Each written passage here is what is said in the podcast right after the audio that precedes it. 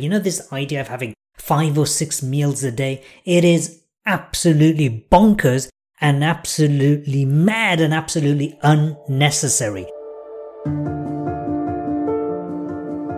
There is a particular condition that everybody needs to be aware of. This is something for generations, doctors, the medics, the scientists weren't talking about, primarily because they didn't know about it.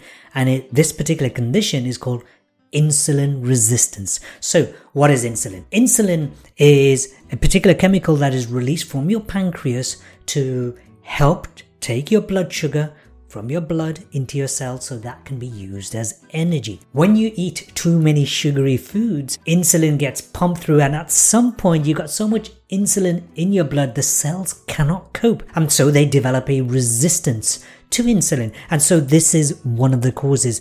What are the common symptoms of someone who has insulin resistance? First of all, you're going to feel lethargy. You're going to feel tired. You might eat something in the middle of the day and you're going to feel absolutely shattered. You're just going to want to sleep. Another area is you're going to have hunger. You're going to have constant and consistent hunger. You know, this idea of having five or six meals a day, it is absolutely bonkers and absolutely mad and absolutely unnecessary. Your body is constantly working for you. However, if all your energy is being diverted to your digestive system and then to all your mitochondria, if you live in England, it's a bit like going onto the M25 motorway, which is a freeway, a highway that goes around London. It's like going onto that motorway and every single car in London is on that motorway. How far will you go? You will not get very far at all. And so, if all your mitochondria are constantly working, then your body is going to be absolutely shattered. One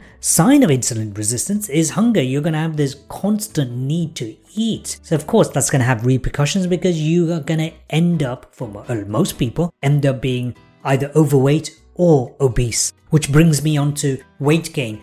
Did you know there's a correlation between obesity and insulin resistance?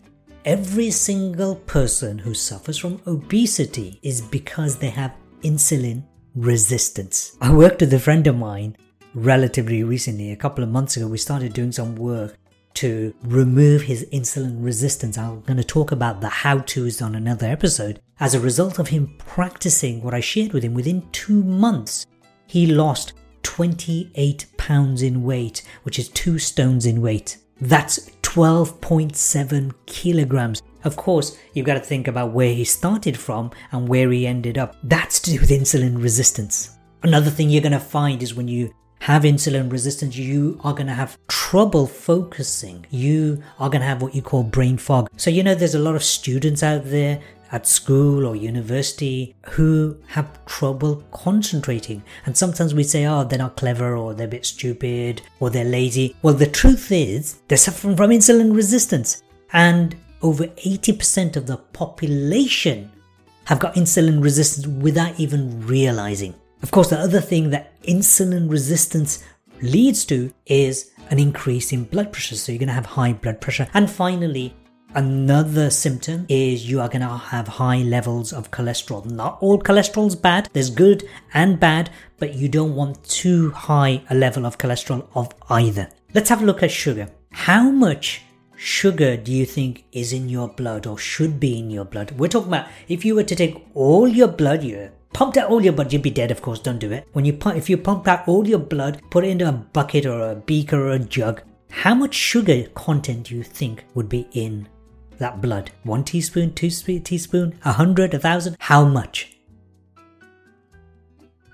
So one of the big causes that are in your hands of insulin resistance is having too much sugar in your blood. When we say sugar, we're talking about obviously the processed sugar, the white sugar, the brown sugar, and sugar, fruits. They say in England you should have five portions of fruits and vegetables. It's nonsense. All your vegetables have got sugar in it, and fruits have an awful lot of sugar. Yes, have fruits, not a problem, but every now and again. However, keep in mind fruits such as grapes have a huge quantity of sugar in them. So, too much fruit, complex carbohydrates such as white potatoes, starchy foods like pasta, rice, all of these boost your sugar levels. This is why people from my culture, for example, so from the Indian subcontinent, many of them are rice eaters. After they've had their meal, they need to have a siesta. They need to have a lie down and sleep for a while. That's because you have high levels of insulin resistance. Another reason is if somebody's been taking steroids constantly, we're talking about high levels of steroids, we're talking about people who are, say, bodybuilders, or maybe it's a medication for you.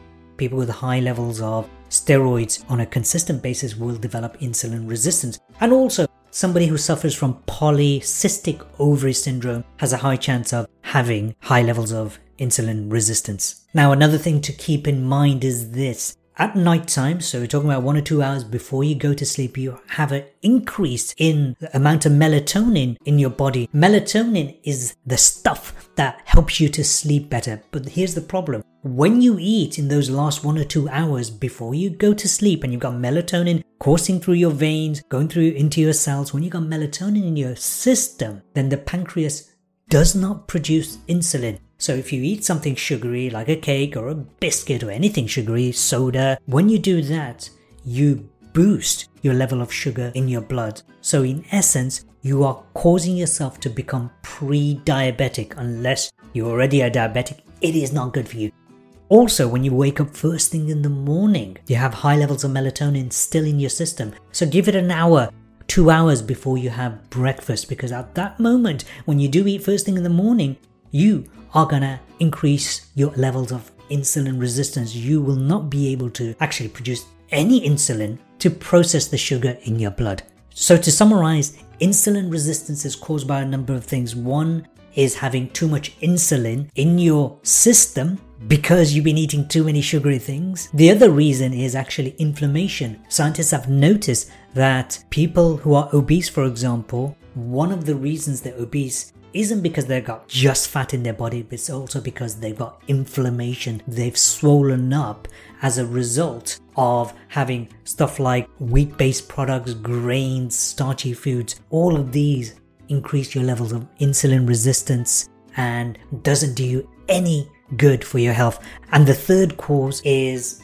one of the real big killers besides sugar is milk. Milk and dairy products. We're talking about milk, cheese, butter. Generally, you as a human being aren't, aren't supposed to be drinking milk as an adult, you certainly shouldn't be drinking cow's milk as a human full stop. Yes, your mother's milk when you're a baby, not a problem, that's when you need it. But you do not need it as an adult. Milk leads to inflammation, it helps encourage insulin resistance as well. In order for you to change, there are a number of things you've got to do. And so, in a future episode over the next couple of weeks, I'm going to share with you some of the things I guide my clients to do. And everybody's different, of course, and everyone's got different systems for sure. But I'll give you a general guide in a future episode of the Energy Healing Podcast on how to deal with insulin resistance. Thanks for watching. See you next time.